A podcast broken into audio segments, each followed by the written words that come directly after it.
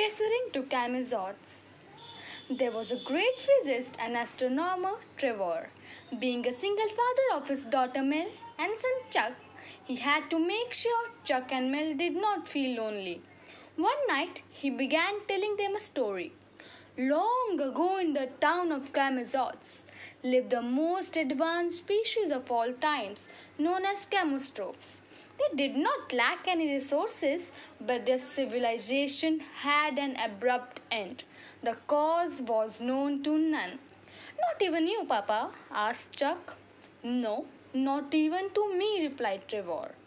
Little did Chuck and Mel know that it was their last night with their father. Next morning, when Chuck woke up, he found the breakfast on the table but not his dad. Mel was preparing the milkshake. When Chuck questioned her about Trevor, Mel had no answer. She insisted Chuck to believe that he would never return back. She encircled the date 29th June 2127 as that was the day when Trevor went missing. Mel was completely like her father, curious and genius. She went into his lab and found out that he did not go missing. He has been tesseracted. He had spent 18 years since he began exploring about tessering. It was a process through which one can move from one planet to another by matching the frequency of the sound produced inside the core of the planets. She had made her mind. She had to save her father. Suddenly, a woman came in the kitchen. Mel heard the sound and went to the kitchen. She asked the lady how she came inside when the doors and windows were locked. The woman smiled and, without any word, hugged both the kids. When Mel asked her about identity, she said she was their mother, Luna, who was also an astronomer and scientist. She explained her story that how she was working with Trevor about Tesseract and suddenly disappeared when the children were small. Mel understood the whole situation.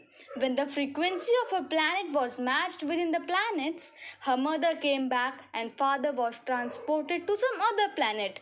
But which?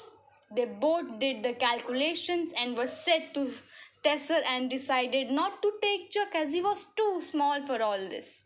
When the frequencies were matched, they held their hands, unaware of the fact that Chuck has also accompanied them and went to a different planet with a light beam. They found themselves on a completely deserted planet. No life would have even existed. The heat was unbearable, and the company of Chuck made them anxious as this could have been dangerous.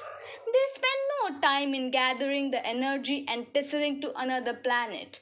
When they opened their eyes, they read a signboard saying, You are in Camazotz.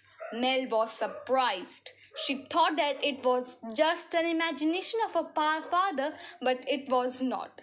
They went inside. The world seemed extremely advanced and it looked like the people have excelled in technological advancement. Chuck saw his dad and ran towards him. When Trevor saw Luna, he got confused and after some time things got clear in his mind. He never expected this would ever happen. When Mel asked Trevor about the Tesseract thing, he said he did not tesser, rather he was called there. Camostrophs had been his friends since a long time, and when the civilization started to disappear, they called him for help. Mel said that it had only been some hours since his disappearance. Trevor explained them that an hour on Earth is equivalent to a decade on Camazotz. Soon the minister of the planet arrived and greeted Trevor's family. He organized a tour to the whole planet, then it was a time for their departure. They held each other's hand and tesseracted to Earth. Trevor organized a party on the arrival of Luna and the family became complete. They often visited Camazotz on vacations. A story by Monica Roy.